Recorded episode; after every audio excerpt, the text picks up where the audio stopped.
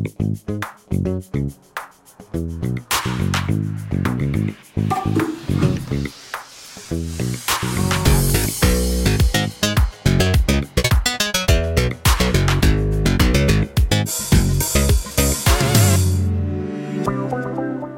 та бүхэнд энэ өдрийн мэндийг хүргэе. Подкастын ээлж нэгэн дугаар маш чухал зочинтой орж ийн. Яагаад чухал вэ гэхээр миний хувьд маш олон жилийн өмнөд найзалж өнгөрүүлсэн найзтайгаа ярихаар болсон байна. Гэхдээ бит хоёр нөхөрлийн тухай биш харин манай найзын юу хийж бадлаар их хвчлээ ярих болно. Тэгээд Revolut компани ахлах бүтээгдэхүүн дизайнер Тамир ирсэн байна.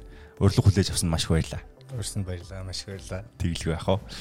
За, Тамиртайгаа би юун талаар эхлээд ярих гэж байгаа вэ гэхээр одоо болохоор Лондонд Revolut компанид ажиллаж байгаа тийм. Тэгээд энэ компани руу орсон түүхтэй. Дээрээс нь өнөөдөр энэ энэ ярилцлагыг та олж мэдснээр ер нь манад болон гадаад байгаа компаниудын соёлын ялгаа юу юм? Ер нь яг одоо энэ цаг үед амьдарч байгаа залуусын хувьд энэ тухайн хөгжсөн байгаа компаниудад өсрөнгөө хөгжиж байгаа компаниудад орж ажиллахад юу чухлын магадгүй бид нэр амьдралын чанараа сайжруулах зорилготойгоор олон монгол залуус гадны орныг зорж ийн зорж гэж зөвлөж байгаа хүмүүс их байна. Тэгээд одоо цаг үеийн байдал бас нэг тийм тийм таатаач биш. А гэхдээ хүн яг олж харж чадах юм бол хийж чадах юм бол өөрөө чадаж чадах юм бол альч нийгэм альч газар байсан өөрийнхөө амьдралын чанарыг сайхан аваа явах боломжууд нь байгаа. А гэхдээ энэ удаад Англид амьдарч байгаа Тамиртайгаа ярилцах гэж байгаа шүү заяа. Тэгэхээр энэ ярилцлагын өгөөж нь бол танд тэр талаасаа илүү буух болов гэж бодож байна. Тэгээ бид нэр угаасаа амьдралын хэм маягтай холбоотой мэдээллүүдийг танд бэлтгэн өргөдөг. Тэгэхээр эцэст нь таны амьдрал чанартай байгаад жаргалтай байхыг л бид хүсэж байгаа гэсэн үг. Тэгэхээр Тамирагийн өнцгөөс харахад юу байж болохоор вэ? Энд дээр бидний хувьд юу мэдэж авч болох вэ гэдгийг л та энэ ярилцлагын төгсгөл хүртэл үзснээрээ олж авах боломжтой. Тэгээд юм дистаратай ирэмбтэй явахлаар илүү ойлгоход хялбар байдаг шүү дээ. Тэгэхээр би бол эхнийхээ асуултыг Тамирагаас анхаа англи руу очиод энэ компанид орох болсон шалтгаануудаас эхэлмээр байна те. Өмнө нь яг юу хийж байгаад яагаад ийшээ явахаар болсон бэлээ гэдэг дээр. Аа би Англид 6 жил сурсан. Тэгээд ер нь бол 11 12 дугаар анги би диплома хийчээ. Тэрний дараа яг юугаа undergraduate диплома тэнцээсэн. Гэтэ ер нь бол өнөөдөр дизайнер хийж байгаа гэсэн яг миний мэрэгжил бол олуулсан бизнесийн тий илүү гадаад харилцаа тал руугаа бизнесийн талын харилцаа тэрүүгээр төгссөн. Аа тэгээд undergraduate гэдгийг э, тайлбарлахгүй бол Аа ер нь бол бакалавр гэсэн үг л дээ тийм. Бакалавр диплома ер нь бол Англид төгсчөөд тэгээд Монголд ирсэн байна. Тэгээд Монголд ажиллахдаа ер нь бол мэрэгжлийнхэн дагуу бус илүү их ажиллаж явсан. Тэгээд ер нь бол 2017 онд болохоор би М банкны төсөл дээр орж ирсэн. Тэгэхээр ер нь бол тэр үед яг төсөл нь эхэлсэн. Тэгээд ер нь бол цог хэдэн анх орж ирсэн хүмүүсийн нэг нь. Тэгээд ер нь бол ажиллаж байгаа хугацаанд яг ер нь нэг мастер хийх хэрэгтэй юм байна. Аа тэгээд тэр үед мэдээж яг нөгөө янз бүрийн ажил хийж ягаад ер нь бол нэлээд юунаас мэрэгчлээсээ салаад дизайн тал руу голоо явцсан. Аа тэгээд ер нь Vista Studio-ийн ерөнхий хэрэглэгч хийдгээс байхгүй тухайд тэр үедээ бас нэлээд дизайнд оролцоод энэ дизайныг сураад одоо юу гэдэг сэтгүүлийн өрөлт мөрлөлгээд одоо юу гэдэг яг нөгөө өнөөдөр ярьж байгаа UI UX дизайны ер нь бол underlying principle үндсэн зарчмууд нь бол нэг үүдэх байхгүй тийм тэр нь айгүй тийм нөгөө одоо UI UX одоо өнөөдөр бүтээгдэхүүн дизайнер гэж илүү дуудаад байна тийм бишээ хөрөж ороход бол айгүй тусалсан. Аа тэгээд мэдээж тэрэн дээр тодорхой хэмжээний дадлаг туршлагатай болоод ер нь энэ миний хийх ёстой юм байна. Тэгээ энэ дээр би мастер хийгээд илүү мэрэгшээ гэдэг зорилгоор англи руу явсан. Тэгээ 2020 онд англи руу явсан л та. Тэгээд яваад их нартайгаа яваад тэнд очиж бийдсэн чинь ковидын яг очиод нэг сарын дараа ковид болцсон. Тэнгөт нөгөө миний сургуулийн эхлэх мэхлэх хоошлоод ер нь бол яах их вэ айгу тодорхойг болоод ирсэн. Тэгээд ер нь бол тэр хугацаанд дими цагийг өнгөрөх биш ер нь газрууд руу ер нь аплай гэдэг ер нь ажил горлоод үзье тий. Аа гээд ер нь бол тэнд байдаг Английн дижитал банкуд руу ер нь бол яасан хувийн анкетыг өгөөд ингээд ихсэн байгаа. Тэг ер нь бол нэг дөрвөн гурван том дижитал банк байдаг. Тэрнийх нэг нь бол Revolut. Аа тэгээд Revolut-ээс бол анх юунаас нь яг нэг HR-аас нь тэг recruiter яг нөгөө ажил орох гэж байгаа хүмүүсийг хайдаг хүмүүстэй харилцаад LinkedIn-ээр шууд харилцаад тэгээд тэндээс ер нь бол орох процесс эхэлсэн байна. Тэгэхээр 2010 онд англи руу очиод ер нь бол тэнцээ өөр зорилготой очиод гэхдээ ер нь бол тэнцээ очиод Revolut-д apply хийгээд орсон байна. За Revolut гэдэг компанийг бас бид нэр мэдэх хэрэгтэй. Яагаад тэгэхээр бид хоёрын ярилцлаганд энэ компанитай холбоотой айгүйх мэдээлүүд тавигдсан шүү дээ. А энэ компани бол одоо яг вебсайтн дээр байгаа мэдээлэл бол 20 сая personal users буюу 20 сая хэрэглэгчтэй гэсэн байна. 500 мянган бизнес хэрэглэгчтэй компаниудтай харилцдаг те. 200 плюс улс болон одоо бүс нутгуудад сүлжээ нь орчихсон. Сүлжээ гэх юм уу одоо үйлчлэгээ нь орсон те. Тэгээд юунтай 30 нэмэх аппликейшн дээр байдаг currencies буюу нөгөө нэг валюттай валют нь тийм 30-аас дээш тий 30-аас дээш валютээр арилждаг гэсэн үг шүү дээ. Тэгэхээр за энэ компанийг мэдхийн тулд хүнд одоо хамгийн энгийнээр ойлгох одоо тайлбар нь юу вэ? Revolut гэдэг ганц юм биш байх шиг байгаа. Гэхдээ за Revolut-ыг энэ юмаа гэж хэлгээвэл юу Ер нь бол орчин үеийн дижитал банк гэвэл хамгийн одоо зөв тодорхойлолт байх бах. Тэгэхээр ер нь бол бүх компаниуд дижитал хөлбөрөөр шилжиж байна. Тэгэхээр бас нэг финтек гэдэг ойлголт ч бас арай мөр цар үрээ болчиход байгаа. Тэгэхээр одоо жишээ нь PayPal гэвэл өөрөө зөвхөн төлбөрийн шилжүүлгийн юм одоо юу гэх юм говьлгийн шийдэлтэй байхад финтек гэдгээр явцдаг юм уу. Тэгэхээр ингээд яг юугаараа үйлчлэгээ үзүүлж байгаа үйлчлэгийг ингээд харьцуулах юм бол финтек болгон жижиг томоос ажиллагалаад өөрөөр. Гэхдээ яг яг уламжлалт банкны хамгийн ойролцоо хөлбөр дижитал хөлбөр гэвэл одоо Revolut Тэгээд тэгээд компаниуд ер нь бол товчхон танилцуулахад 7 жилийн өмнө үүсгэн байгуулагдсан. Яг сая 7 сарын 1-нд 7 жилийн явууллаа. Тэр үед бид нар яг 20 сая хэрэглэгчтэй болсон бас нэлээд том одоо юу гэдэг майлстоун болсон юм те. Аа тэгээд ер нь бол үүсгэн байгуулсан хүмүүс нь болохоор нэг нь Орос, нэг нь Украин хүн байдаг. CEO нь болохоор Орос, нөгөөх нь болохоор CTO гэж ярьдаг те. Техникийн талын захирал нь болохоор Украин гаралтай ийм хоёр хүн үүсгэн байгуулад. Тэгээ өнөөдөр 33 сая долларын үнэлгээтэй болсон юм компани. Гэтэл үндсэн хоёр улсын хооронд биллион биллион биллион 33 тэрбум долларын үнэлгээтэй тий. Тэгсэн чи хоёр үүсгэн байгуулалт чи улсын хоорондоо дайтаад байдаг тий. Тий, тий. Яг бас яг яг ингэ бодонготой нэг нь манай компанийн хувьд болохоор мэдээж тэр Даны эсрэг бол байр суурьтай байгаа тий. Тэгэхээр яг Орос захирал нь ер нь бол аав нь Украин гаралтай байна. Тэгэхээр ээж нь Орос Оросд төрсэн болохоор яг нь Орос гэдгээр явчихсан баг тийм. Тэгэхээр юу яг ингэ харах юм бол ер нь жоохон Украин талаар. Окей. За тэгээд энэ компанийн хувьд ер нь одоо хичнээн хүн хичнээн ажилчинтай байна. А одоо яг зорж байгаа чухал зүйлс нь юу байна? А одоо болохоор 5100-аас дээш ажилтнтай. Намайг орж яхад бол би бараг 1800 2 жилийн өмнө шүү дээ тийм 1800-аад. Тэгэхэд 2 жилийн хугацаанд намайг орж байхад үнэлгээ нь 5 тэрбум байсан байхгүй. Аа Америк доллар. Тэгэхээр ер нь бол 2 жилийн хугацаанд 33 тэрбум үнэлгээ тулцсан. Аа тэгээд 5100 ажилтнаа. Тэгэхээр энэ нөгөө ингээд нөгөө massive growth гэж ярьж байгаа тийм. Тэгэд гинтийн өсөлтөөр ингээд явж байгаа ийм том. Одоо яг стартап гэж хэлэхэд одоо хэцүү болчихлоо. Биш шүү дээ. Тийм. Тэгэхээр айгүй том ийм компани болоод ингээд богино хугацаанд ийм амжилттай ингээд явж байгаа ийм компаниуд бас ороод ажиллахад айгүй сонирхолтой. Олон зүйлийг сурч авдаг. Тих бах. А технологийн компаниуд л яг энэ нэг өсрөнгөө хөгжлийг бий болгоод байна шүү дээ. Сая чамаг орсноос хойш 6 дахин өссөн шүү үнэлгээ нь. Тэгэхээр энэ өсрөнгөө хөгжилд хүрэж байгаа одоо олон л юунууд байгаа бах те.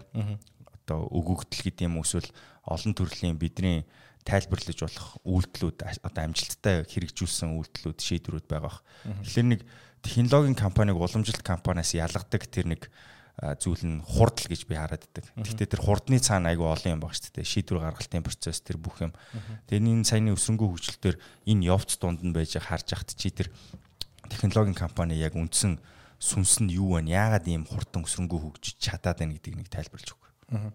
Тэр энэ бол шийдвэр гаралт гэдэг чинь өөр айгүй тийм процесс шаардсан асуудалтай ялангуяа хүн хүч одоо ялангуяа өндөр түвшний менежментийн хүмүүсээс аягүй их цаг зав шаарддаг юмнууд байгаа. Тэгэхээр орчин үед одоо бүх технологиудын компаниудыг харахад бүгдээр юм хэвтэй менежментийн систем рүү орсон байна.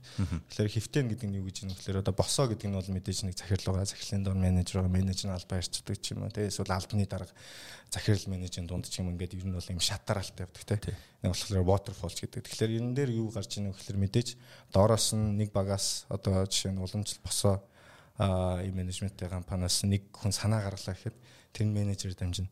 Менежер одоо жишээ мэдээж өөрсдийнхөө өөрийнхөө комент хэлэн тэг өөрийнхөө одоо санаа бодлоо илэрхийлэн тэрнийгээ батагдаад дэшээ дарга руу очин тэг дарга руу очиж тэг дарга нь тэрэн дээр одоо буцаах нь эсвэл одоо юу гэдэг өөрсдөө өөрийнх нь бас янз бүрийн юм оруулах нь тэг. А тэгээд тэрэн дээр захирал дээр очиж байгаа. Тэгэхээр энэ хооронд одоо юу гэдэг тэр ажилтны гаргасан санаа захирал дээр очиж байгаа санаа хоёр яг 100% очиж гинүү гэдэг нь бас өөрөө тийм бас сонирхолтой тийм. Тэгэхээр яг бүр очиж гинүү үгүй.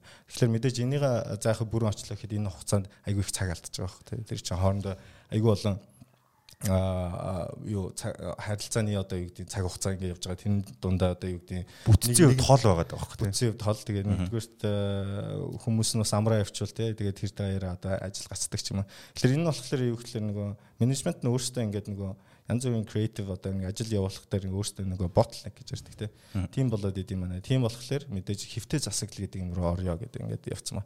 А хөвтэй засаглал нь болохоор нэг сонирхолтой юм жижигхэн жижигхэн юм нэг одоо өөр өөртөө болгочих багууд гэсэн үг тийм. Тэгэхээр одоо манай баг дээр жишээ нь одоо бүх одоо back end front end гэдэг нэг одоо инженерүүд байгаа. Дизайнер байгаа, албаны дарга нь байгаа а product owner гэж ярьдаг те. Тэгэхээр энэ баг өөрөө өөрөө ингээд нэг бүтээгдэхүүнийг хариуцаад явах бүрэн бололцоотой. А тэгэхээр ер нь бол менежментийн төвшин биднэрт юу хааж байгаа нөхөр resource те. Одоо биднэрт бажет байна одоо одоо юу гэдэг төсөв янз бүрийн хүн хүчний хэрэгтэй байна. Тэнгөт тэрийг нь одоо юу гэдэг HR-д хэлээд одоо олоод ирчих тийм үү. Тийм support маягаар ажилладаг байхгүй. Тэгэхээр Энэ хүмүүс нэгдүгürt энэ хөвтэй менежментээр яаж яах вэ мэдээ цаг алдахгүй. Биднэрт ерөнхий чиглэл өгөөд ерөнхий одоо тэдэн төрөг олж ирч гэдэг юм уу те. Одоо тиймэрхүү зорилтууд өгч чинь а бид нар болохоор нэг бүтээгдэхүүн хөгжүүлээд тэрийг яаж хөгжүүлж чинь яах гэдэг нь бидний 100% дураагаад байгаа байхгүй. Тэгэхээр ийм жижиг жижиг багуудыг олон болгочингууд мэдээж хурд аягүй хурдан болж байгаа юм. Тэгэхээр ер нь бол ийм стартапууд гарч ирээд энэ том том компаниуд ингээ айлгаад байгаа юм болохоор аягүй хурдан юмнуудаа хийчдэг, аягүй хурдан алдаагаа гаргацдаг те. Тэгээ алдаанаас суралцаад авчдаг. Тэгэхээр энэ хөвтэй менежментийн бас гол даваа тал нь бас нөгөө хурд дээрээс нь бас нөгөө компани өргөчгд аягүй тийм тийм боломжтой систем үл гэж харагдсан. Ер нь тэгээд одоо ингэж байгаа шүү дээ. Танаа дээр нэг юм үндсэн чиглэл гэж байгаа шүү дээ. Сая чи ярианыхаа хинт хэлсэн. Дижитал одоо санхүүгийн шийдэл гэх юм уу да тий. Финтек гэдэг бол finance буюу санхүү, тех буюу технологийн салбартаа уулзаад хоорондоо ийм юу гэдгийг нийлэг шингуудаа нэг ийм бүтээгдэхүүн эсвэл шийдэл болоо зах зээл дээр нэвтэрж байгаа хэлбэрийг л хэлээд байгаа шүү дээ финтек гэж хэлэр тий. Тэгэхээр одоо энэ Revolut гэдэг бол хүний санхүүгийн хэрэгцээн дээр байгаа бүтээгдэхүүнүүд буюу мөнгөө хадгалах, мөнгийг зээлэх, за тэгээд тэр мөнгийг бусад валют руу хөрвүүлэгч гэдэг юм уу. За тэгээд цаашгаа бүр крипто өдрлөө ч гэсэн орцсон багш байгаа юм тий. Тэгэхээр энэ дээр ингээд олон чиглэлүүд байгаа. Тэрийг хэвтэ менежментээр удирдна гэдэг бол нэг компани дотор асар олон жижиг компаниуд бий болчихж байгаа юм шиг ойлголт төрж ийн л доо. Тэ. Тэгэхээр тусдаа өөрсдөө шийдвэрээ гаргаа явцдаг. Тэрийг дээрээс зүгээр за тэдэн төгрөгийг олж ирээ энэ чиглэлд гэдэг гот нөгөө хүмүүс өөрийн гэсэн бие даасан одоо нөгөө хамааралгүйгээр ажиллах дээрэс нь хамаарал гэдгийг бол яг хүмүүсийн тавиад идэх хязгаарууд гэж байна шүү дээ. Ингиж болно, ингэж болохгүй ч гэдэг юм уу. Тим хамааралгүйгээр ажиллаад байгаа хэлбэр юм уу да гэж ойлгоод байна. Тэгэхээр энэ дээр нэмэлтээр хэлэхээр юу гэж болохоор байна? Аа гэхдээ ерөнхийн нэг философи юм одоо ингээ хүн болгоно нэг хөвтэй менежментийг нэг тайлбарладаг одоо нэг юм теоремуд байгаа хэрэг. Тийм. Гэхдээ хамгийн энгийнээр одоо нэг юм хүн болгоны одоо ярьдаг юм болохоор одоо хөвтэй менежментийн гол ялгаа нь болохоор бид нэр энэ голыг давах хэрэгтэй. Яаж давах вэ өөртөө мэд ингээд багуудаа өгчөж байгаа тийм. Тэгэхээр ерөнхийдөө чиглэлийг гаргаад өгч. А тэгэхээр ер нь бол босоо менежмент систем дээр болохоор нэг ялгаа нь болохоор бидний энэ голыг давах хэрэгтэй гүүр бэр гэдэг ингээд. Тэгэхээр асуудлыг тодорхойлж өгöd а дээрэс нь нөгөө шийдлийн тэр хүмүүс өөртөө гаргаад өгчөж. Тэгэхээр нөгөө хүмүүс ч өөртөө зүгээр л үр гүйцэтгэх хүмүүс болчихж байгаа тийм. Тэгэхээр нөгөө хөвтэй менежментийн систем нь болохоор аа яаж давах нь бидний дур тийм. Тэгэхээр энэ эргээд юу болж байгаа вэ гэхээр бид нар болохоор миний ажиллаж исэн хоёр багийн нэг дээр болохоор цоошин бүтээгдэхүүн дээр бид нэр ажилласан байхгүй. Энэ болохоор цалингийн систем. Цалин тавьдаг систем. Тэгэхээр Английн цалин тавьдаг систем одоо такс бодолтууд нь аюул нэлээд одоо нөгөө юу гэх боловсронгуйч гэдэг юм уу цалин өсөх одоо мэдээж нөгөө ажлын ажиллаас нь янз бүрийн бенефит өгвөл тэрэн дээр бодолтууд нь айгүй тийм комплекс бол явчихдаг байхгүй. Тэгэхээр тэрэн дээр заавал одоо компани болгон тийм систем ашигладаг тийм цалингийн нэгтлэн гэж бол байхгүй. А тийм дандаа бүгд систем ашигладаг. Тэгэхээр бид нар энэ маркет руу орё гэдэг зорилготой. А энэ дээр болохоор яг бидний нөгөө CEO-гийн зүгээс өгсөн даалгавар нь болохоор таад одоо аюугүй жижиг дунд бизнес зориулсан best юм бүтээгдэхүүн гаргаад ирэх гэсэн.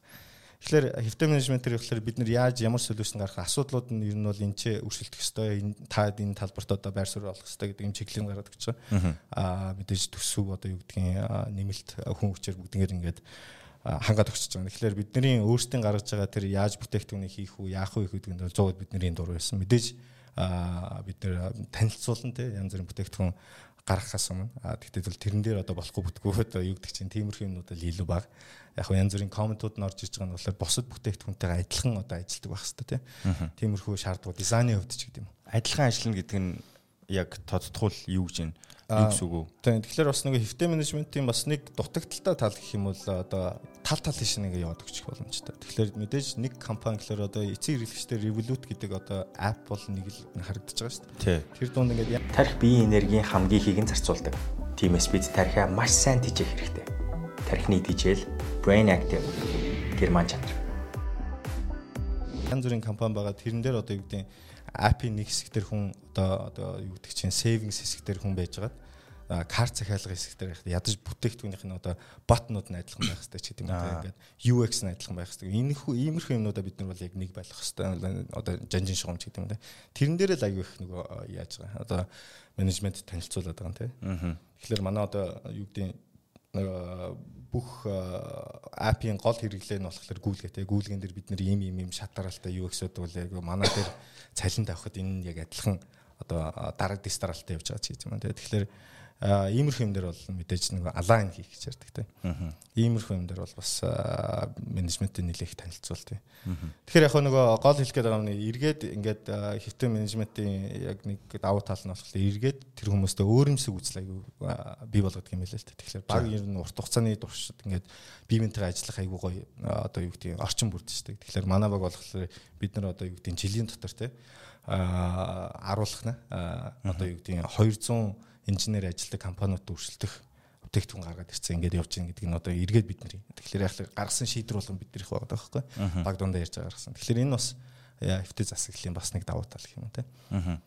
Тэгэхээр тэр шийдэл эсвэл одоо тухайн үед олсон зөв шийдлийг кредитийг нь бол тэр баг нь бол өөртөө эзэмшиж чаддаг гэсэн үг үү те. Тий, ер нь бол тий. Тэгэхээр өөртөө шийдвэр гаргана. Ер нь бол яг нэг түрүү нийлсэн шүү дээ жижиг компаниуд гэдэг. Тэгэхээр манай багийг одоо ахалж байгаа product owner босод газрууд бүтээгдэхүүний менежер, product manager гэж авдаг. Энэ хүмүүс нь болохоор ер нь бол а зарим нэг уулзалтууд манаас ийг хэлжсэн байхгүй одоо ингээд та нар бол ер нь жижиг компаниудын захирал шүү те.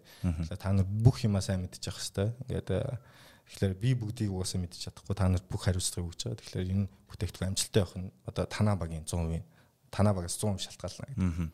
Тэгэхээр та нар бол тухайн бүтээгдэхүүнийг хөгжүүлээд зах зээл дээр нэвтрүүлчлээ амжилттай явахын эсвэл амжилтгүй явахыг нь олж хараад тэрний тэрний дараагаас шууд дараагийн бүтээгдэхүүн юм уу шин шийдэл рүү орох уу энэ яг нэг юм төслөөс төслийн хооронд явж гин гэж харах уу ер нь яад юм бол Тийм. Гэхдээ ер нь бол нэг хилдэг юм байгаа. Бүтээгдэхүүн хизээж дуустдаг гэдэг тийм. Тэгээ тэгэхээр бид нар бүтээгдэхүүнөө одоо өнгөрсөн 1 сард public release хийсэн байхгүй. Тэгэхээр тэр үед одоо шууд эхний нэг сард одоо 150 компани манай бүтээгдэхүүнийг одоо ингээ хэрэглээд одоо ингээ тоон өсөд бараг 500 яваад орж байгаа.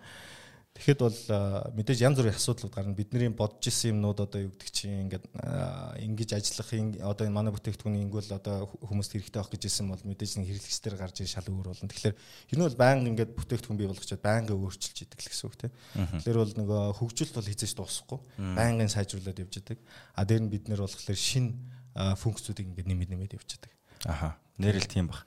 Сая яг ярьцлага хэлэхээс өмнө iPhone-ы 16 дахь үйлбэр дээр гарч байгаа шин нөгөө нэг одоо UX гэдэг байгаа шүү дээ. Хэрэглэгчдэр үзэгдэж байгаа нөгөө нэг энэ тань дээр ирж байгаа мэдээллийг яаж харуулж байгаа нь одоо iPhone энэ намар гарах гэж байгаа одоо хувилбар дээр notification-ууд буюу ирж байгаа мэдээлэл дээдлэлтаа эхэлж ирээд дараалалаараа доошо буудаг байсан бол одоо шууд доороос дэлгэцийн доод хэсгээс ингээ ирж байгаа хөөхтэй. Тэр өөрчлөлтийг хүртэл хийсэн хийж байгааг ингээ харахаар Энэ ерөөсөө дуусахгүй үргэлж сайжирж явах те хүний одоо амьдралын хэм маяг юм уу эсвэл тухайн хүний хэрэглээний зан төлөвт тохируулан тухайн бүтээгдэхүүн хувирж ирж байгаа нь те ингээ харагдаж байгаа байхгүй. Бид нэр анханасаа ийм байдгаа гэж тавьсан байсан.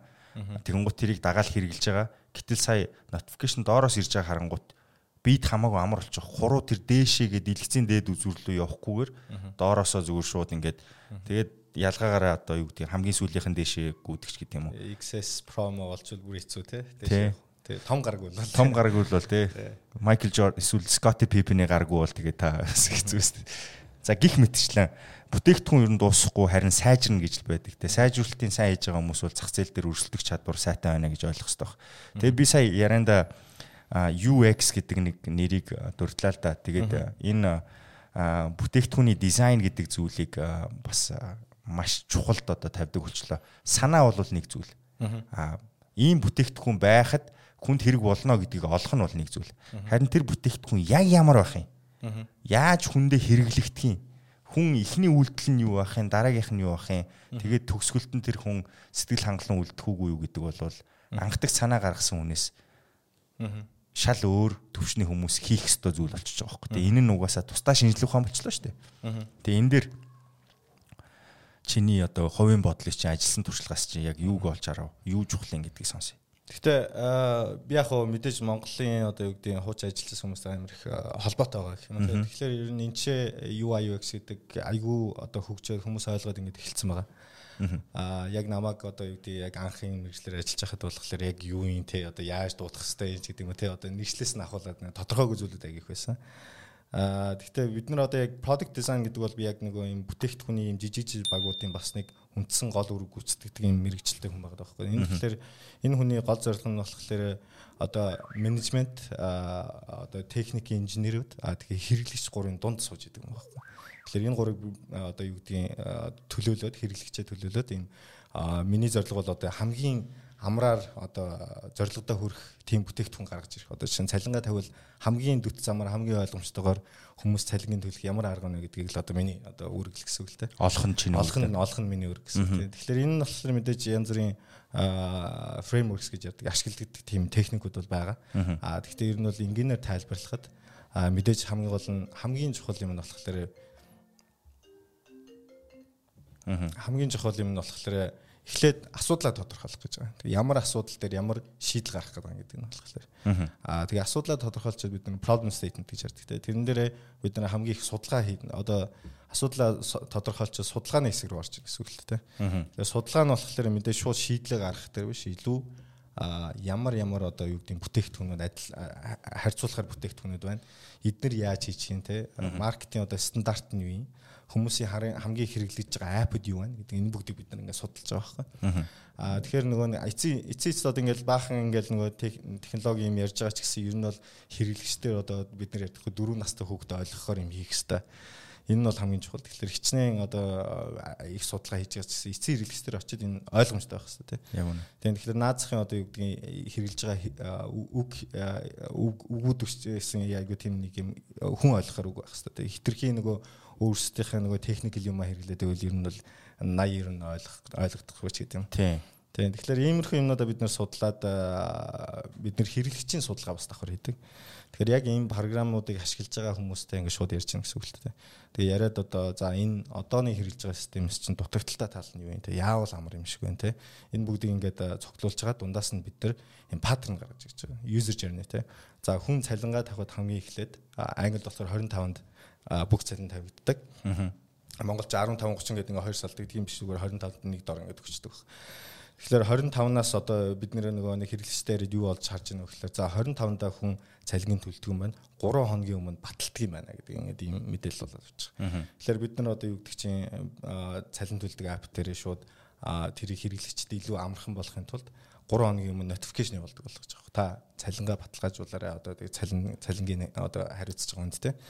Аа энийгээ баталгаажуулаарай хүмүүстэй төлөөрөө ингээд notification явуулаад байна. Тэгэхээр иймэрхүү жижиг жижиг юмнуудыг бид нар одоо юу гэх юм хэрэглэгчээ татах тий. Тиймэрхүү одоо янз бүрийн байдаг одоо аргуудаа хэрэглээд ингээд ер нь бол user journey-г гаргаж байгаа гэсэн үг байна. Тэгээ user journey-гийн дараа бид нар болохоор мэдээж нэг юм draft design гаргаж байгаа драфт дизайнер болохоор яг хуу Revolut-ийн нэг онцлог тал нь болохоор ер нь user journey-г гаргах чаад одоо драфт дизайн гаргах чад тэрийг ер нь бол хэрэглэгчд дээр ингээд тест зааж гараа.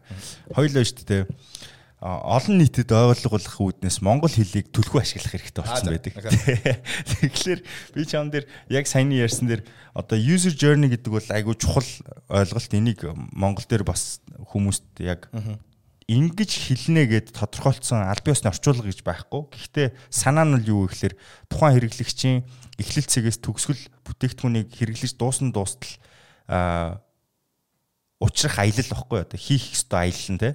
Тэгээд энийг тодорхойлдог тухай ярьж байна л да хэрэглэгч нь яг юуг эхэлж хийж эхлэн гутаа юугаар төгсөх юм бэ гэдгийг л ерөөсөө агаас нь яа хүртэл олж тодорхойлохыг хэлж байгаа тий. За гих мэтчлэн хоёлоо орчуулахгүй бол зарим хүмүүс шууд дундаас нь гээгдэх магадaltaй. Тийм тэгэхээр яг нэг жишээ өгөх юм бол одоо жишээ нь хүн банкны харилцах дансны одоо юм зорилготой болчихлоо шүү дээ. Тэгэхээр одоо зүгээр энэ байгаа бүх банкнуудыг одоо ингэ харангуут ямар байдлаар одоо тэр аяллыг хийгээд байгаа мэй гэдгийг судалж байгаа гэсэн үг. Тэгэхээр одоо шинэ наазах нь одоо хүн өглөө босон те. Тэгээ босчоод одоо юу гэдэг чинь 3 4 цаг түгжрэн те. Түгжрээд ингээ очисон чинь одоо юу гэдгийг салбар дээр очисон чинь баахан одоо юу гэн те. Ийм юм материал бүрдүүлээд өгөөд те. Энэ материалуудыг бүрдүүлээд ир гэсэн чинь бүглөөд одоо ирсэн бэлтгэлтэй ирсэн ч гэсэн нэгэн дутуу байдаг ч юм уу те. Наатах канон дэр. Энэ болгон чи одоо ингээ хүмүүсийн нэг юм тав даххгүй болгож байгаа юм одоо аяллалын хугацаанд тав дахь гоо болгоод байгаа хэсэг байгаа шүү дээ. Эдрийг л хамгаална бид нар олоод шийдэх гэдэг байгаа тийм хэлбэрч тийм ингэж бид нар нөгөө бусад компаниудад өрсөлдөн. А тэгэхээр яг энэ одоо юугаар аргаараа бид нэр яг тэр цалин тавьдаг тийм системийг ашигладаг хүмүүсийг ингээд судалж байна гэсэн үг тийм. Яг үнэ. Тэр болгоноос бусад компаниудын хийж чадаагүй одоо бусад компаниудын эсвэл нөгөө төвөгтөө хийлгээд байгаа тэр үйлдэлүүдийг л бид нар амарчлаад бүтээгдэхүүн гаргах зорилготой гэсэн. Тийм. Тэгээд Revolut болохоор бид нэр ингээд мэдээж яг ихэнх компаниуд Монгол ч гэсэн их тэгдэг болсон мөлий. Яг энэ аяллаа дуусгаад дизайнаа гаргаад тэг өөрсдийн одоо юу гэдэг дизайнтай болгоод апын ингээд нэг юм дизайн гаргачлаа шүү дээ. Тэрийг болохоор яг нэг хөгжүүлэхээс өмнө ингээд дахиад нэг хэрэглэгчтэйгээ ингээд туршдаг байхгүй тий. Яг энэ үнэхээр бидний ингээд бодцсон энэ нэг ингээд амарчлыг гээд ингээд гаргаад ирсэн зүв байж үгүй зүв байж үгүй гэдгийг тэрийг одоо юу гэх юм баталгаажуулж байгаа. Validate. Тэгээд ер нь бол арга. Revolut-ийн нэгэн онцлог тал нь болохоор мэдээж тэр чин аяллыг ингээд судалж байгаа. Дээрээс нь прототип app гаргана те. Тэрэн дээр одоо ямар програм ашиглахын зарим нь болохоор ингээд хөнгөн кодоор шууд хийчихдэг те бүрэн ажиллагаатай. Ингээд хэрэглэгчдэр тестлэг гэдэг чинь өөрөөсөө аягүй цаг хугацаа авчдаг. Те ингээд харахад ер нь бол нэг дор сарын хугацаа ингээд зарцуулагчдаг. А тэгээ хэрэглэгчтэй гэхэлэр ямар хэрэглэгчтэй тест хийх одоо тэр хүмүүсээ олж ирнэ гэдэг. Хэнийг хэрэглэгчээ гэж харах юм бэ? Тэгээд мэдээж нөгөө тэр хүмүүсийг авчиж яагаад одоо яагаад тэр хүн одоо та нарын текст одоо юу ки тест хийх ёстой ч гэдэг юм уу. Энэ болгон ингээд нөгөө өөртөө аягүй их цаг зарцуулж идэг юм болохоор а манайхан болохоор шууд гаргацдаг байхгүй. Тийм. Тэгэхээр манайхан шууд хөгжүүлээд эхэлчихдэг. А тэгэхээр энэний давуу тал нь мэдээж хурдан бүтээгдэхүүнүүдийн функцүүдийг шууд шууд гаргана. А тэгвэл хамгийн чухал нь бид нэр гаргачаад маргааснаас шууд дата гарч эхэлдэг. Тэгэхээр дата дээр одоо бидний одоо хүлээжсэн за бид нэр ингээд цалин тавих систем иймэрхүү юмнуудыг амар хялбар болгочлаа. За бидний одоо юу гэдэг чинь өнгөрсөн сарын дунджаар одоо цалин одоо одоо 150 компаниас одоо юу гэдэг а 100 одоо цалингаа яг тавьсан маань үлдсэн 50 тавихгүй байна те. Тэгэхээр энэ жил бид нар ийм шинжилсэн юм хувилбараар үүсгэхэд энэ тоо өсөж гин үү буурж гин үү гэдгийг бид хардаг байхгүй. Тэгэхээр яг нөгөө жинхэнэ хэрэглэгчийн дата дээр бид нар бас аюух анализ хийдэг.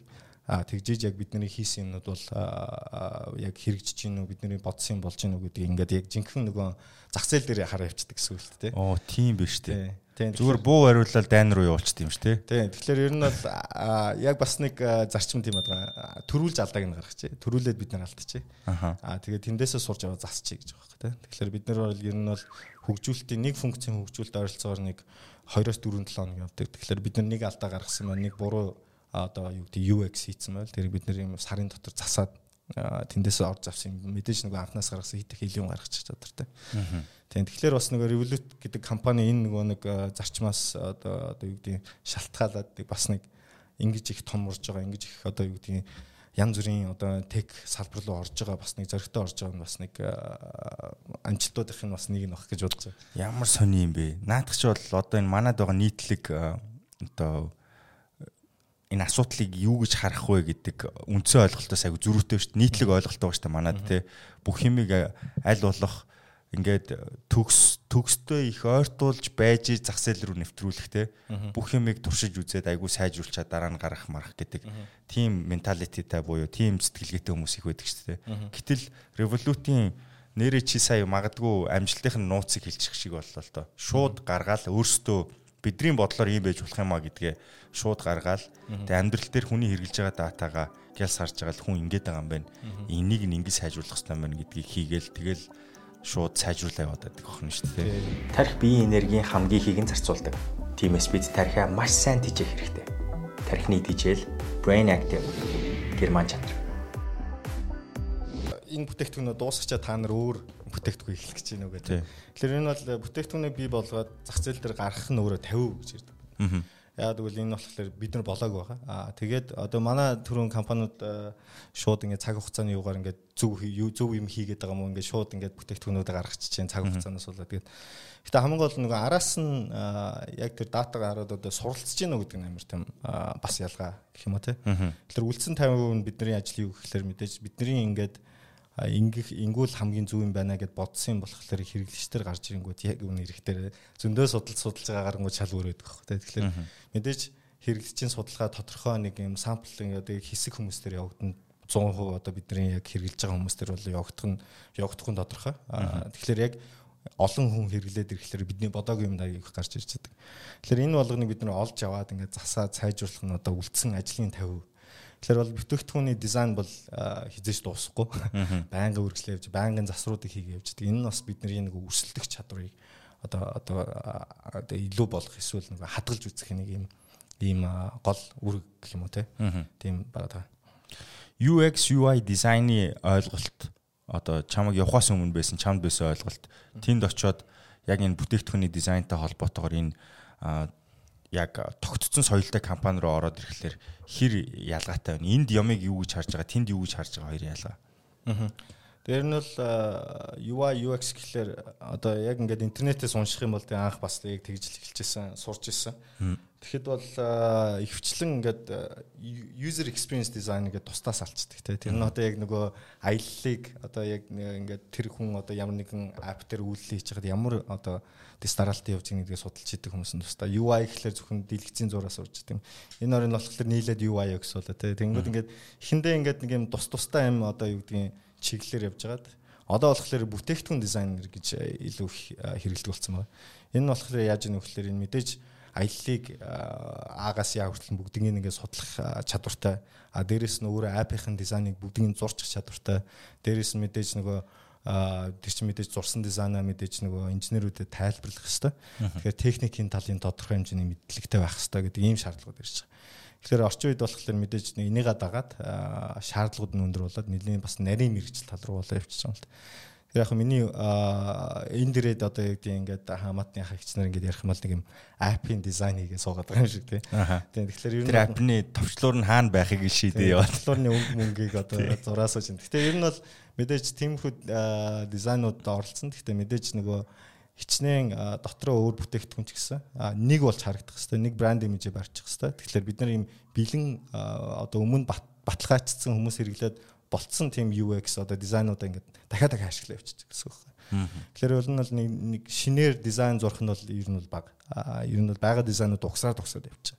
Энэ дээр болохоор нэг нь юу болж байгаа гэхлээр нэг давуу тал нь юу гэхлээр айгүй хурдан шууд дизайнтаа гаргаж авчихдаг байхгүй.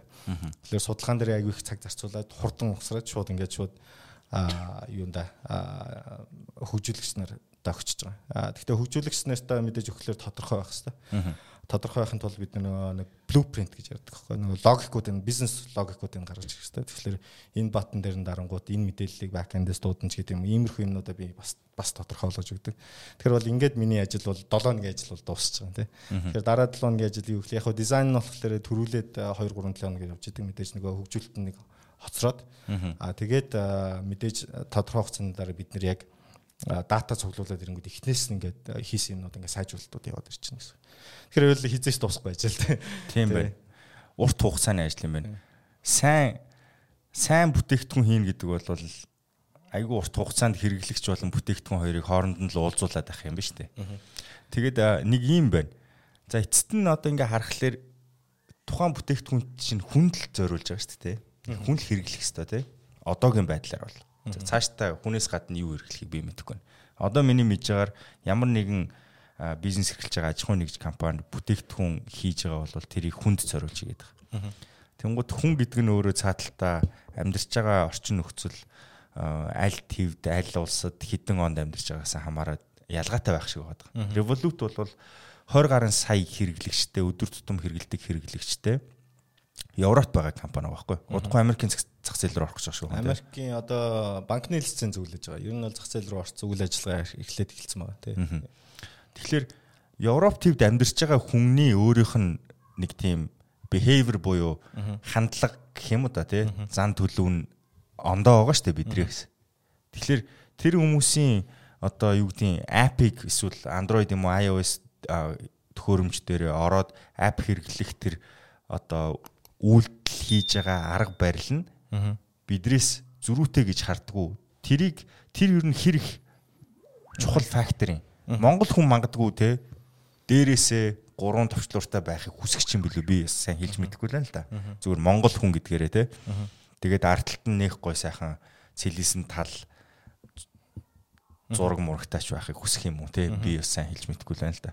Тэгэхээр энэ дээр ер нь тийм ялгаа олж харсан уу? Эцэст нь яг бүтээгдэхүүний дизайныг хийж байгаа хүмүүс төр хамгийн чухал хэрэглэгчээ мэдрэх дата нь хаанаас ирж байна? Мэдээж бид нар нөгөө нэг э, датагаа одоо юу гэдэг чинь нэг манайхтар бол метабейс гэж ярьдаг хэрэглэгчдийн бүх үйлдэлүүдийг ингээд нөгөө лог хийж идэг тийм систем байдаг байхгүй. Тэрнээсээ бид нар ингээд нийлүүлээд одоо энэ дэлгэсэн дээр хэдэн секунд үрээд байна те. Энэ одоо одоо гэдгийг мөнгөө төлөх энэ жирн одоо аяллийн хугацаанд одоо энэ хаана гацаад байна гэдгийг бид нар ингээд бүгд ингээд график болгоод ингээд гараад ирдэг байхгүй. Тэгэхээр энийг бол айгүй их хардаг. Гэхдээ бид нар хамгийн түрүүнд юугаар харж байгаа вэ гэхээр мэдээж утас болгоныг дагаад дотор нь айд суугаад ирсэн байгаа тийм. Тэгэхээр хүн одоо чинь смарт утас хэрэгжилж байна л гэхэд ямар нэгэн UX өөрөө ингээд сураад байна л гэсэн үг. Тэгэхээр одоо юу гэдэг чинь өнөөдөр бид нөгөө байнгын хэрэглээ сурцсан юмнууд байгаа одоо зураг руугаа ороод автоматар одоо swipe хийж байна. Тэгээ баруун зүүн дэш нь одоо гуруугаараа гүйлэх ч юм уу тийм. Энэ чинь одоо ингээд хүн ингээд сураад авсан юм байна. А одоо чинь ингээд баахан юм листтэй юм байвал хүн хамгийн түрүүнд юу хөглөхөөр ингээд доош нь ингээд дээш доош нь гүйлгэж штэ скроллинг тий. Тэр энэ юмнууд чинь өөрсдөө нөгөө бид нар юу гэж ярьдаг вэ? Конвенц гэж ярьдаг байхгүй. Тэгэхээр энэ конвенцуудыг аль болох ап руугаа оруулж ирвэл хэрэглэгчд илүү амар байна. Тэрнээс бид нар ингээд айгүй тийм хэрэглэхэд хэцүү те хүмүүсийн мэдхгүй юм паттерн гаргаж ирчээ. Тэрийг заах гэж цаг хугацаа алдчихснаас бид нар одоо юу гэдгийг хамгийн түрүүнд хардаг юм iOS 16 гэж ярьсан те material design гэдэг эднэрийн бүх релизүүдийг ингээд бид нар давхар хараад явждаг. Тэгээ аль болох бид нар нөгөө тэр функцүүдтэй ойролцоо апп ажиллуулахыг зорддог. Яг гэвэл мэдээж тэр утсыг хэрэгжилж байгаа хүн гэдэг чинь тодорхой хэмжээний одоо ямар нэгэн аппыг ашиглах чадвартай болчихж байгаа шүү дээ. Тэрийг нь бид нэр одоо апптаа оруулж ирэх бас нэг том зорилготой байдаг. Аа. Тэр утсан дээр байгаа өөрийнх нь үйлдэлүүдийг аппен дээр ижлэхэн үйлдэлэр хийдэг байх юм бол хүн шинийг сурахгүй амар байхыг л хэлж шүү дээ. Ойлгомжтой гэсэн үг байна. Тэгэхээр нөгөө intuitive design гэдэг юм чинь одоо эндээс гараад ирж байгаа. Тэгэхээр энэ дээр бол бид нар бас айгүй их цаг зав зарцуулдаг. Энэ дээр бас их бусад дизайнеруудтайгаа ярилцж байгаа тийм нэг шин шин юмнуудад оруулж ирэх бол энийг бол нэлээд туршиж байгаад апрог оруулж ирчдэг. Сая чи бит хоёр бол яг айгүй детальны танаа бүтээгдэхүүн хөгжүүлэлтийн хэсгээр яаж ажилладаг тухай ярьлаа шүү дээ. Тэгэнгუთ одоо надад бүр сонирхолтой байгаа юм. Хоёлаа бүтээгдэхүүн дизайн гэдэг зөвхөн энэ хэсэг дээр тулж харахгүйгээр Revolut гэдэг компаниг том зургаар нь харахаар энэ компанид байгаа соёл те за чи бол эхлээд эхний хэсэгтээ хэвтэй менежментийн чухал талуудыг өөрийнхөө хийж исэн үйлдэлүүдээр жишээ болгоо ярьсан байгаа. Тэгэхээр тэр компани соёл гэж нэг юм байгаа шүү дээ. Тэр соёл дотор яг биднэрт нин шаардлагатай одоо Монгол компаниуд магадгүй ингээд нутгшуулаад авчвал айгу зүв зүвтэй зүйл юм аа гэд та одоо оноож хэлвэл юу хэлэх үү? Дээрээс нь та нарын мэдээлэл хоорондоо солилцдог бие биендээ сургалт өгдөг тэр арга барилууд чи их сонирхолтой санагдсан. Аа мэдээллийг бол ер нь бол бас нэг хов хүний бас нэг ажлын одоо байрны шаардлага гэх юм уу тиймэрхүү юмуд бас арай жоох өөр байна. За. Тэгэхээр одоо чинь би одоо бүтээгдэхүүн дизайнер гэхэд бусад дизайнеруудтай байнгын холбоотой байж хэвээр. Одоо бид нар яг нөгөө конопыг зурж идэг график дизайнерууд тустай хүмүүс байгаа шүү дээ. Тэд нэртээр бид нар юм ингээ мэдээлэл байнг өгж явах хэвээр юу болж ийн өөр бүтээгдэхүүн хичнээн олон жижигхэн багууд байгаа ч гэсэн бүх дизайнерууд нэг сувг дээр одоо Slack гэдэг нэг юм хоорондоо чаталдаг. Түүл дээр ингээд нэг өрөө үсгэсэн байдаг байхгүй. Тэрэн дээр ингээд бүх нэг тодорхой асуугаад бүх одоо юу гэдгийг шинээр оруулж ирж байгаа юмнууд ингээ бие биенээ танилцуулж явждаг. А гэхдээ энэ дээр нэг анзаарчихсан юм юу гэхээр хизээч юу ч асуусан заавал нэг хариулж байгаа. Тэгэн дээр одоо миний нэг асуусан асуулт за би энэ энэ дизайныг та нар яаж хийсэн би энэ нь ойлгомжгүй байна гэдээ асуулт тавихад заавал нэг хүн хариулж идэг те. Тэгэхээр мэддэг ингээ хариулж идэг. Тэр нэг хандлага нь угаасаа бас нэг байх ёстой шаардлагуудын нэг болчихж байгаа юм л та. Тэр энийг юм тус тустай ажилтдаг юм жижиг багууд чинь мэдээж нэг хоорондоо ингээ ойлголцоод бүх юм нь одоо нэг чиглэл нэг байх ёстой шүү дээ. Тэгэхээр нөгөө хоорондын харилцаа уялдаа нь аягүй чухал. Тэгэхээр энэ дээр бас нөгөө хөв хүн талаас шаардж байгаа юм юу гэхээр байнгын нөгөөдөлтөг одоо юу гэдэг нэг мэдээлэлээ солилцоод ийм юм болж ин гэдгийг бол аа шаарддаг юм. Аа. Тийм, тийм байгаа. А нөгөө талаас бас нөгөө Монголд ажиллаж ирсний ингээд харьцуулаад харахад менежмент талаас одоо манай албаны дарга одоо манай CEO юу ярьж байгаа гэхээр аль болох нөгөө бидний хийж байгаа юм дээр одоо саад болохгүйгээр.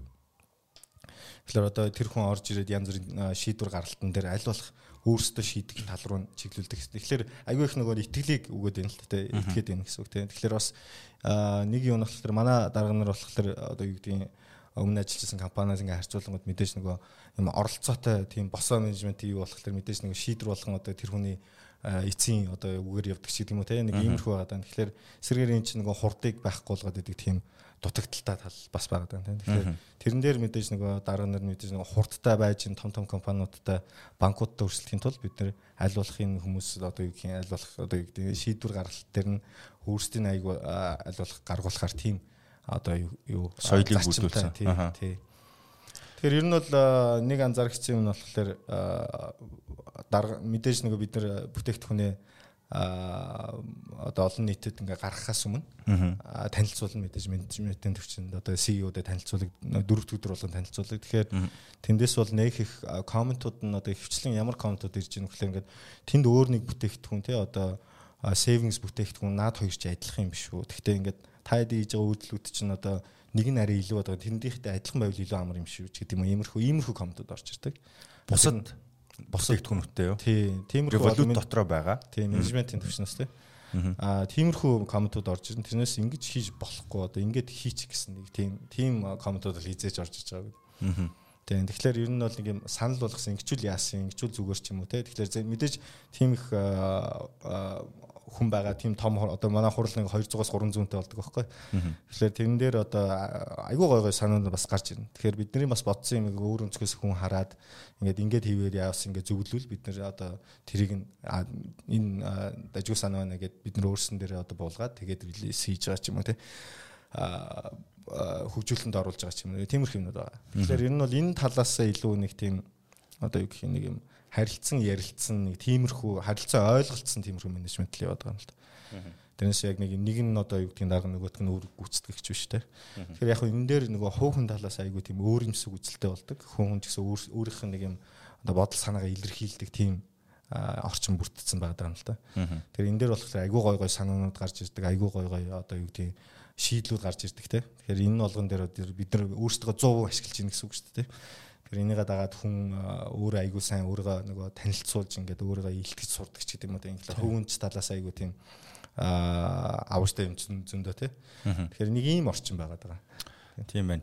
Яг ингээд эргээ бодглохлоор зүгээр шийдвэр гаргалтыг өөрсөнд нь нөхлөөр угаасаа өөрөмсөг байх руу хөтлөх нь аргагүй мэн л да тий.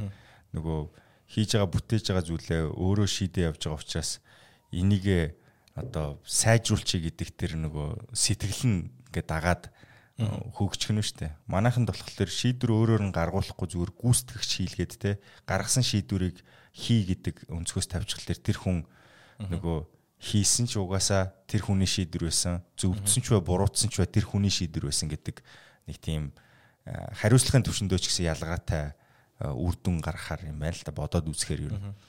Аа юу юу танах тэр ингээд key performance indicator гэж нэг зүйлийг бий болгонгуудаа тухайн хүний үйлдэлүүдийг тооцож үзээд, тоолж үзээд тэгээд хим хэмжээнээс хэтэрсэн байх юм бол илүү бонус өгдөг тийм арга барилууд байдаг те одоо манад манай зах зээл дээр шигс ороод ирсэн байдаг.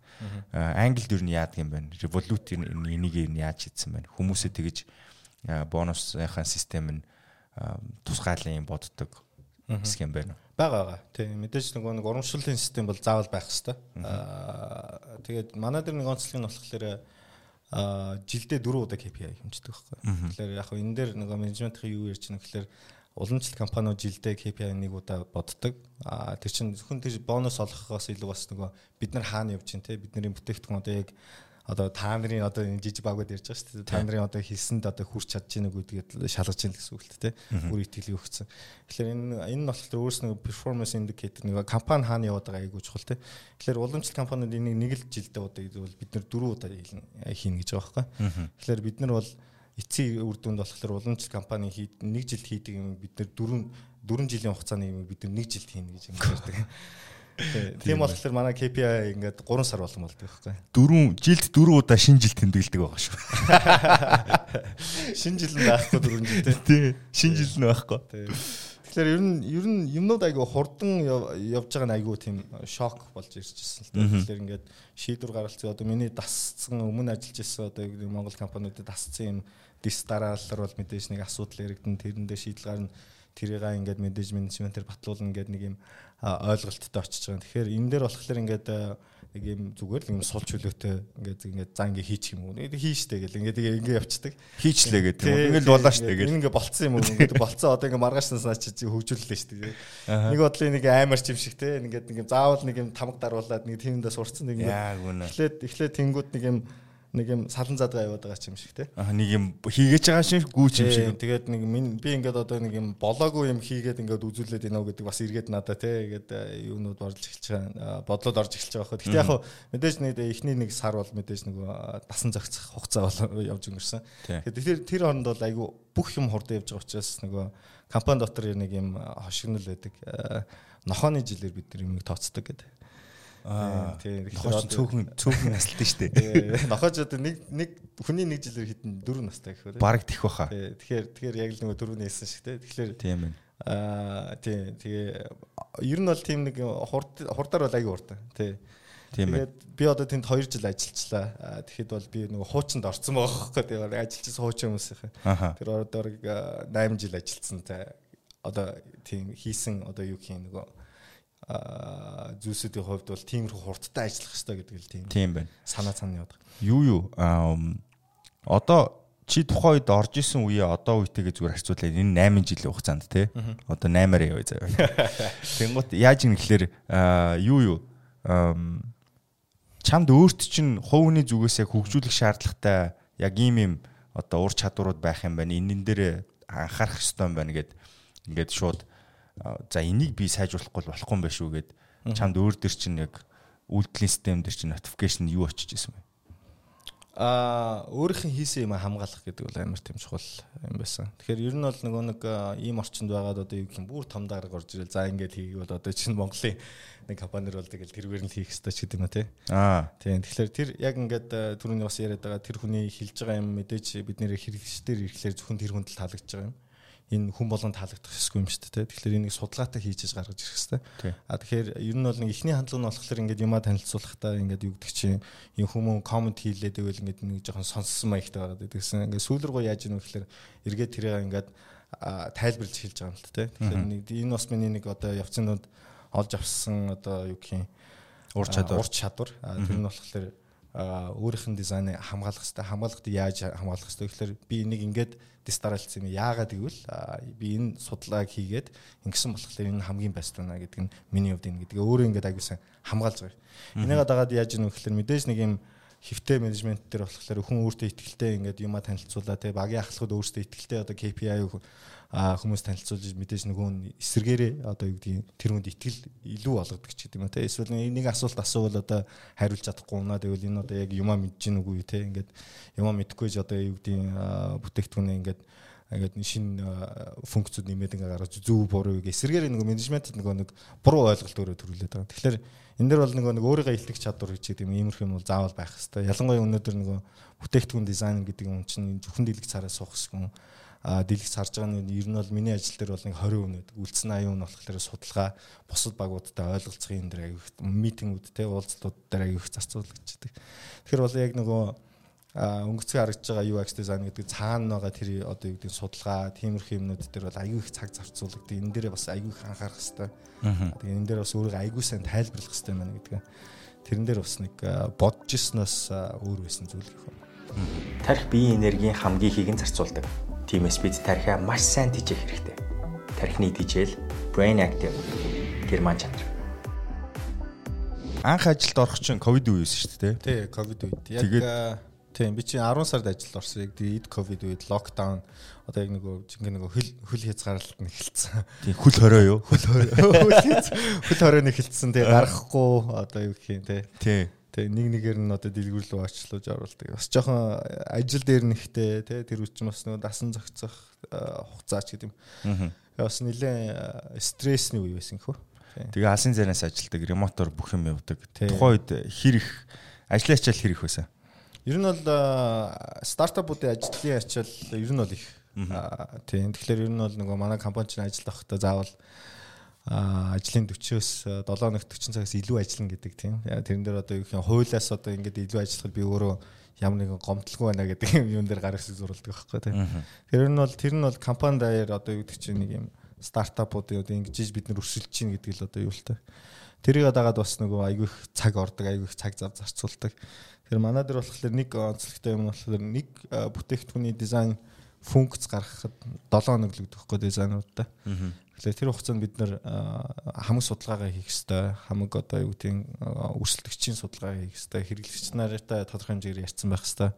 А дээрээс нь дизайны бүрэн болгоцсон байх хэрэгтэй. Бусад багуудтай бүгднтэй нь ойлголцоод одоо юу гэдэг энэ одоо яг бидний стандартаар явж байна гэдгийг мэдээлсэн байх хэрэгтэй. Энэ дээр аюух нөгөө нэг уулзалтууд аюу их цаг авдаг. Тэр мэдээж нэг уулзтууд нь одоо юу гэх юм өглөө миний одоо ажлын 9-өөс одоо тэнд бол 9-өөс 5 хүртэл ер нь бол ажилдаг. Тэгэхээр 9-өөс 4 хүртэл бол ингээд өдөр болгон уулзалт нь явцдаг. Тэгэхээр миний ажил яг яг нөгөө хийх ёстой ажил маань 4-өөс одоо ингээд явж 5 хооронд байх ёстой. Гэхдээ тий гэхдээ мэдээж тэр нь бол 8 9 10 гэдэг юм тийм өдөр болгон ингээд тэгэхээр хүн болгон ер нь бол хагас мөцсөний нэг өдөр яг ажиллах шаардлага гардаг ч гэдэг юм те. Тиймэрхүү. Гэхдээ яг хоо бас нэг өөрөө нэг тэрийг сүулдэ ингээд менеж хийж сурдаг юм л та. Алийг ингээд хийх үү, алийг ингээд жоохон дараа хийх үү гэдэг өөрөө бас зохицуулах бас нэг юм сурах. Эхэндээ бол яг хоо тиймэрхүү юм руу шууд яваад ирсэн нөгөө нэг нөгөө сурж байгаа учраас хэлсэн бүхнийг хийнэ гэдэг шиг тий. Тэгээ тийм байцсан. Тэр нь бас өөртөө бас стресс болж ирсэн л та. Тэгэхээр энэ дээр бас мэдээж нөгөө гэрээсээ гарахгүй дээрэс нь ингээд нэг газараас суугаад яг манай ажил болохоор зүгээр гэрлөө лаптоп явуулчихж байгаа юм л тий. Тэгээд тэгэл тэрүүгээр ажиллаа хийгээд Тэнгүүд мэд хоёр анзаарчихсан юм нь болохоор ингээд нэг газар ингээд удаа суугаад болохоор ингээд нэг юм стресст юм байна. Хоёр дахь нь болохоор таргалд юм байна. Жин жин нэмж эхэлсэн. Тэгээд яг хаа аз олж миний амьдарч исэн газрын яг хажууд парк байсан. Тэгээд тэр нь бол гүүх айгуу тохиромжтой. Тэгээд гүүхт ер нь бол нөгөө багаас бодонгууд ингээд яг тийм амьсгац одоо аэробик спорт гэж ярьдаг те. Дугуунах, гүүх, сэлэх урт хугацаанд иймэрхэм айгу дургу байсан. Тийм. Тэгээд яг уу гүүгүүд ирэнгүүд айгу дуртай болдгоо юм байна. Чи тэгтээ спортод мангар дургу байсан те багасаа. Ер нь бол нэг тийм спорт юм байгаагүй. Чи сайн мэдж байгаа бах те. Тийм тэгээд яг хөө тэр чинь тархлаад ирэнгүү жингээ хасах зорилготой. Ер нь бол хамгийн түрүүний зорилго бол жингээ хасах юм а тэг жингээ барих. Тэгээд ингээд мэдээж нөгөө гүүх орчин байгаа учраас гүүж эхэлсэн. Тэнгүүд яг хөө эхний нэг өдөр бол 1 км гүүгэл өхөнгө алдчихсан. Миний Nike app дээр чиний гүүсэн юу нэр чи ирээд идэг гэсэн хэрэг. Аа за. Nike runner чи яваад идэг гэсэн тэ тэдэн километр гүүжээ чи гүүхгүй мө ч гэх шиг над руу Nike дунд бит хоёрын хооронд ясааж байгаа. Жохон гүйд сурангуутай найзгаад ирлэгч гэлээ. Тэгээ. Тэгээ яг хөө тэнгүүд яг ингээд гүүгээд ирэхлээр ингээд нэг гүйцсэн бол дараа нь хоёр дараа нь хоёр гүйцсэн бол за гурав одоо тэгээд нэг парк бүтэн тойронгууд яг 4.6 болдог. Аа тэгээд тэнгүү за нэг тойрсон чинь за ингээд хоёр тойрч тэгээ хоёр тойрсон бол тэгээд ингээд нэг 10 болгоход 1 км дотор ингээд нэг хойшлол байдаг юм. Тэгээ яг хөө энэндээс гүөх айгүй их стресс тайлдаг юм лээ. Тийм. Тэгмээд айгүй гоё ингээд ажлын ачаалттай ингээд байнгут гүүчэд ороод ирэнгүүт ингээд шал өөр ингээд ингээ одоо ингээд хийчихвэл яасан энэ санаанууд ч гэсэн гарч ирэхэд айгүй тийм аа сэтгэл зүй талаас айгүй тусалсан гэх юм аа тэгээ дээрэс нь мэдээж турсан. Бонуснд нь бонуснд нь турсан. Аа тэгээд ер нь бол гүүгээд ирэхлээр яг гүүх гүүгээд ирэнгүүт мэдээж ингээд нөгөө нарийн ширийн юм руу ингээд ороод эхэлдэг юм л л тэ одоо яг яв болоод байгаа тэ яагаад байгаа Инстаграм дээр одоо нэг гүүж байгаа хүний зургийг харцсан чинь ингээд гүүх техникүүд гээл нэг юмнууд нь гарч эхлэв. Тэгээд ингээд 10 гут одоо би ингээд яг зөв хөлөө шидэд байгаа мүү гүүч мүү ингээд ингээд бүр ингээд ороод эхэлдэг юм л л тээ. Гэхдээ яг эндээс ингээд харж байхад ер нь хүн одоо 30-аас дээш нас настай хүмүүс ер нь аэробик спортоор хичээллүүл одоо юу гэдэг зүрхний шигдээс гэдэг өвчнөөс одоо 60% сэргийлдэг гэдэг ийм статистик байт юм лээ. Тэр нь айгу одоо юу эрүүл мэндийн талаасаа бас тийм яг хөө тэрнээс болчгүй гүгэлтэй мэдээж те. Тэгэхээр ийм давуу талууд аяг их одоо. Тэгэхээр цусны эргэлт яа хүн айгүй сэргийг болно те. Би ч өнгөрнч гэдэг юм. Энэ тэгэхээр ажил дээр бас их айгүй тийм эрэг нөлөөнүүдийг авчирдаг те. Ажил дээр гүйцэтгэлүүдийг сайжруулдаг ч гэдэг юм айгүй тийм давуу талуудтай юм л л те. Тэгэхээр ер нь бол эндээс гүйж гисний дараагаар яг ингээд нэг давуу талуудыг нь олж харчаад ер нь бол байнгын нэг спортоор байнга хичээлэх хэрэгтэй байна гэдгийг аюу сайн ойлгож авсан. За чи тэгээ хизэн яаж явж байгаад дугуй унж эхэлсэн. Гүүгээд бо. Аа дугуй болохоор юу миний яг нөгөө гүдэг парк Regions Park гэдэг байдаг. Тэр нь болохоор ийм очих болгонд л ингээд хүмүүс ингээд дугуйнаа тойроо явж идэг ингээд бөөн бөөнөрөө тий хоргочуулаа ингээд дугуйнц ингээд тойрол явж идэг. Гэсэн чинь тийм нэг юм дугуй ундаг нэг юм айгу тийм юу гэдэг хүм болгоны очдаг тийм парк байж л дээ. Тэрийг би нэг гүүхтэй ингээд яг анзаарч ирсэн. Өмнө нь болохоор нэг парк дундуур нь яваад идэг ингээд тойрж замаар нь явдаг. Тэгээ гүүгээд ирсэн чинь нөгөө нэг дугуй ундаг хүмүүс. Тусдаа дугуйн замтай мó? Аа машин замтай. Гэхдээ ангуул нь тэр тэр паркийн нэг онцлог юм болохоор нөх их машин явдаг. Дээрэс нь яг нэг гэрлэн тохио багтаач гэдэг юм. Тэгэхээр эвтэйхэн болцдог. Тийм. Тэгээд эндээс дугуй нь бол зүгээр юм болов гэд. Тэгээд ер нь бол дугуйнд эхний дугуй манай ихнэр авч гисэн. Тэгээд тэрэн дээр бол сурчаад тэгээд одоо ингээд тэрэн дээр бүр орчаад явж байна. Тэгээ яг адилхан нөгөө гүйсэн шиг адилхан ингээд нөгөө 10 км унаад 20 км 30 м ингээд холдоол яваад идэв юм. За хамгийн дээд нь хэдэн километрийг хэдэн цагт туулчаад туулчаад байна. Дээд үзүүлэлт. Аа яг хоо бас нэг юу нь болохоор ганцаараа бас дугуунахад бас аягүй жоохон хэцүү. Тэгэхээр манай найзууд бас тийм дугуундаг найзуудтай болсон тийм. Тэр нь бас аягүй тусалдаг юм байлаа. Бас тэнд ажиллаж байгаа монгол залуучууд бас дугуундаг нэг манай найзууд байгаа. Тэгээд бид нэр би бол яг нэг тийм лаг нь бол биш. Тэгээд бид нартай сүүлд ингээд нийлээд ингээд хамт дугуунаад ингээд гоё хабат явж байгаа. Тэгэхээр сүүл хамгийн сүүл болохоор 100 км явсан. Бид нэр өөр Брайтон гэдэг өөр хотор явсан. Тэгээд 100 км-ыг бол хамаг шүрмэс татсан. Тэгээ энд барыг болчин байд юм гэмээр шүрмэсүүд төлөөхөн бүх шүрмэсүүдийг татуулсан ингээд үзсэн. Тэгээд 100 км-ийг 6 цаг хавцаа. Гэхдээ энэ бол нэг тийм өндөр үзүүлэлт бол шүү дээ. 6 6 цаг хавцаа. Тэгэхээр өглөө эрт гараад нэг 6 орчим цаг болсон. Дундаа бид нар ч нөгөө шүрэнс татсан учраас байн зогссон.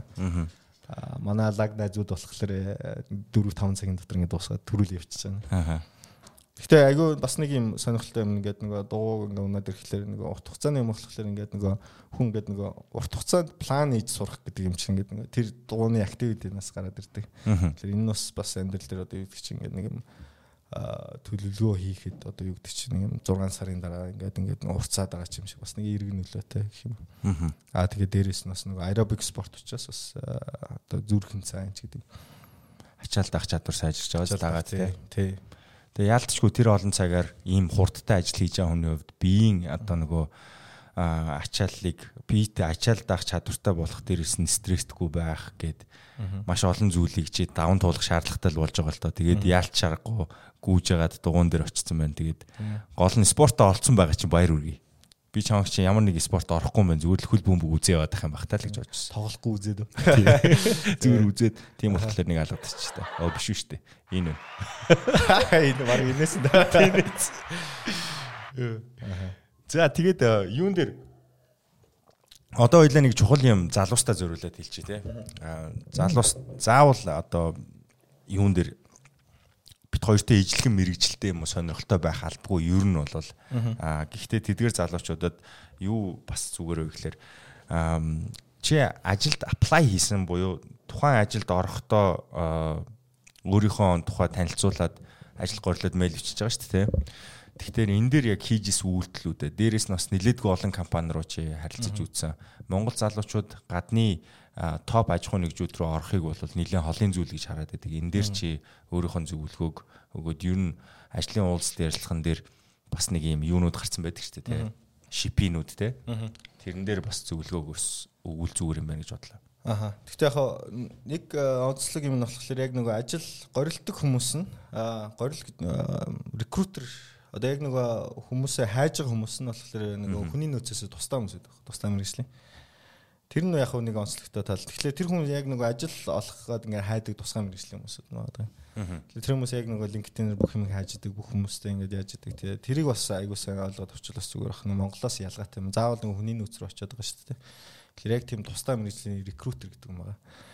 Тэгэхээр яг хуу LinkedIn-ээс LinkedIn бас айгүй тус бас ажилд ороход тэгээд ер нь бол тэрийг яг хуу орох процессоос илүү гадна нөгөө ур чадрын хувьд болохоор Монгол хүн бол дутаад байх юм байхгүй.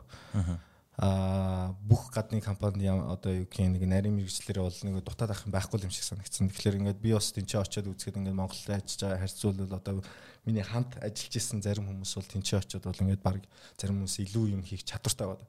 Тэгээ яг хөө эхлээд яг хөө мэдээж гадаад ажиллана гэдэг нь өөрөө ингээд нэг юм холын юм гэдэг нэг өөртөө нэг юм одоо нэг сэтгэл санаа нэг барьер үүсгэждэг те тэрийг юус авч явах нь бас хамгийн ихний алхам гэж бодод.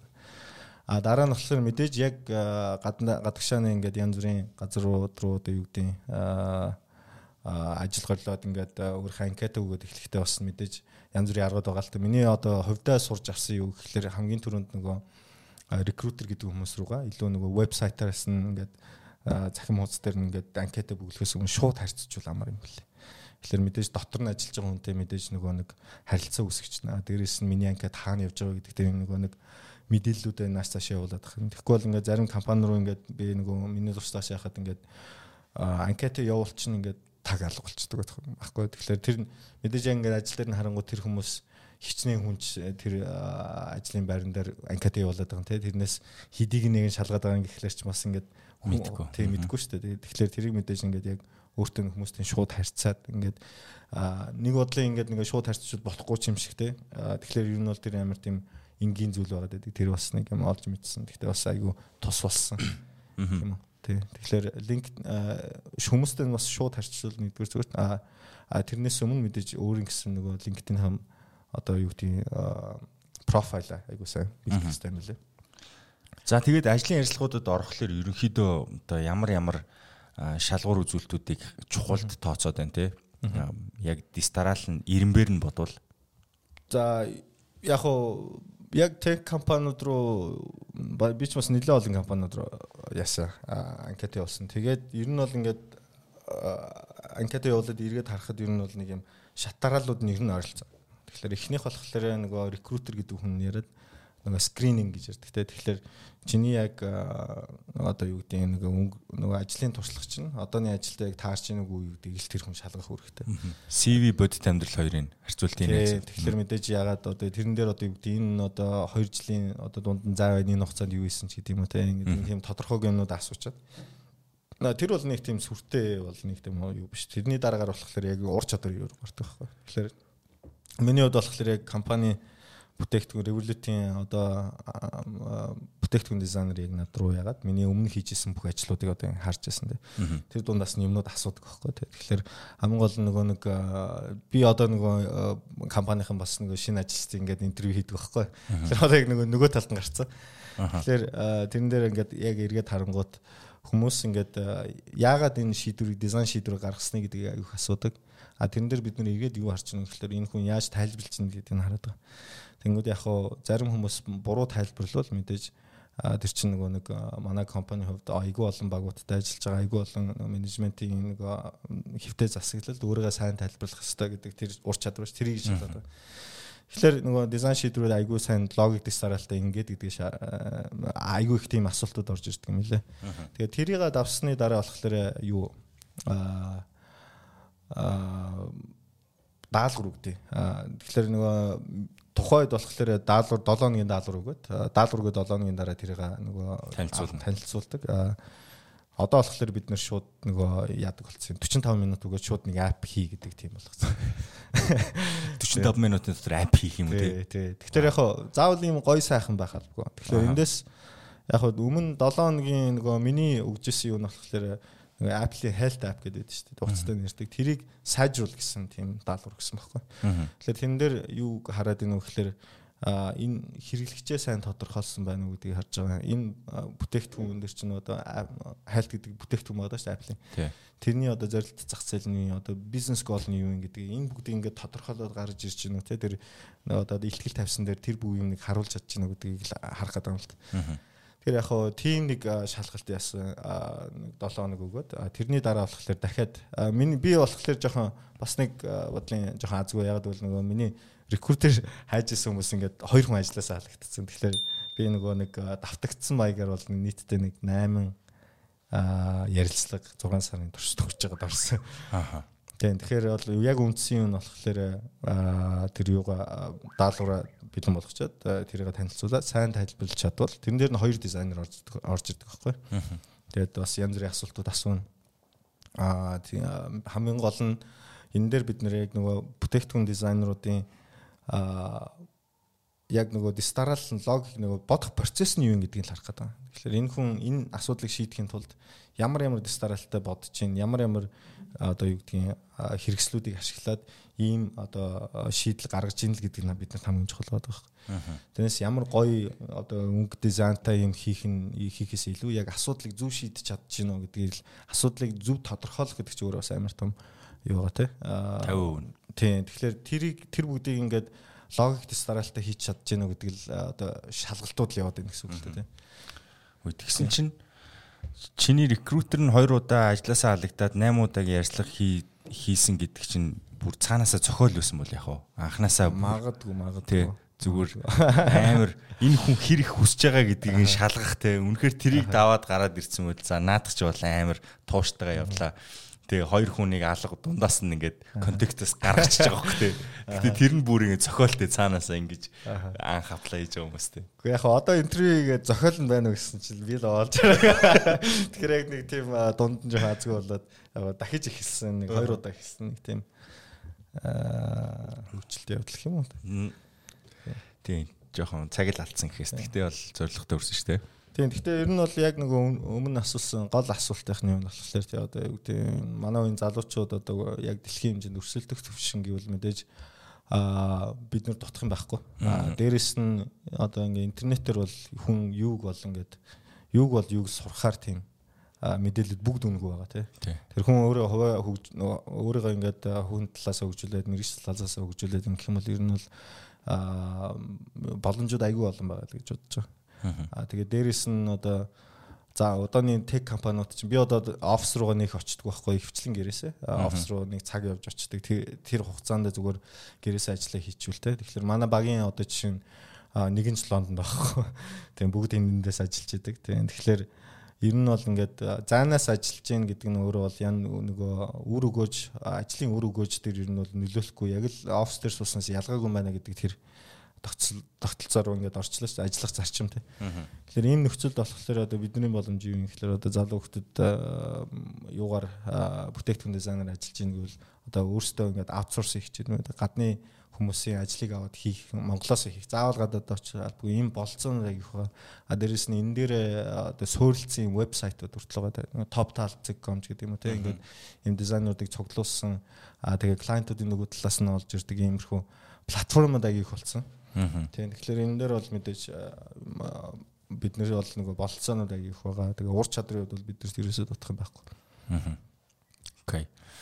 За за би тамираагаасаа ер нь бол үр өгөөчтэй байж болох бүх зүйлийг нь яг одоогийн байдлаар миний толгойд байгаагаар мэдэж асууж авлаа. Тэгээд ерөнхийдөө бол та нар өнөөдрийн яг энэ ярилцлагаас бид нар зүгээр л 3 2 жилийн дотор 5 тэрбум долларын үнэлгээнээс 30 30 гаруй тэрбум долларын үнэлгээтэй болсон компанид яг энэ 5-аас 6 дахин өссөн энэ өсрэлтийн хугацаанд нэг энэ компани дотор ажиллаж исэн. Орохт чи хэдүүл байсан гэлээ?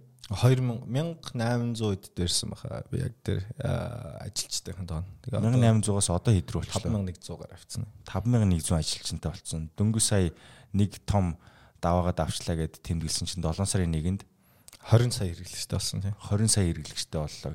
Энэ 20 сая идэвхтэй өдөр тутам хэрэглэж байгаа хэрэглэгч гэдэг бол энэ аппликейшнийг цааталт нь даунлоод хийсэн баг 100 сая хэрэглэгч байх магадaltaй байхгүй тийм. 100 сая хэрэглэгчийн гар утсан дээр очсон. Европ төв, Америк төв рүү орж байгаа ийм том компанид ажиллаж байгаа. Манай найз байна. Тэгээд баярлалаа цаг зав гаргасанд. За урьсанд баярлалаа. Хөөш би чамаас асуугаагүй өөр ярмаар байгаа зүйл байгаа юм шүү дээ. Нэг ирснийхэн ч одоо удахгүй. Мандулэрэ гэдэг очи өглөө. Бид хоёр юу яасан баг бахта хамт туслан дээр амарч байгаа. Тэгээд хоёр тийш явж байгаа юм л та. Манай англи руу би куб руу явсан. Тэгээд хоёулаа тухайн үед чинь кубд бахта англи хоорондоо холбогддог лөө. Аа юу штэ 100 100-ны амралт дээр 100-ны амралт дээр ирлээ. Тэгээд хоёулаа Испани хэл сурч ирсэн болох. Аа тий. Чи дэгч Испани хаашаа хаашаа явна гэж хэлээ.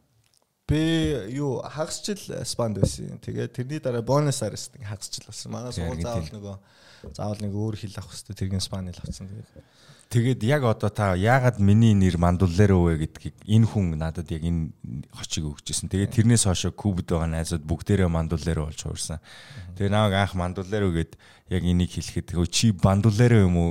Яг л Бандуллеро чинь чи аа чи чинь гэд цаашгаа ийм түүхтэй нэг тийм болжсэн. Бандуллеро гэдэг дуу байдсан шүү дээ. Fast and Furious. Тийм Доно Марин нэг Бандуллеро гэдэг байдаг шүү дээ. Тэрийг сонсож байгаа л гарч ирсэн нэр энэ да. Тийм бах. Тэгээд э, манай подкастын нэр нь ягаад баг шалтгааны та дөнгөсөө олоод мэдчихлээ шүү дээ. За маш баярлалаа.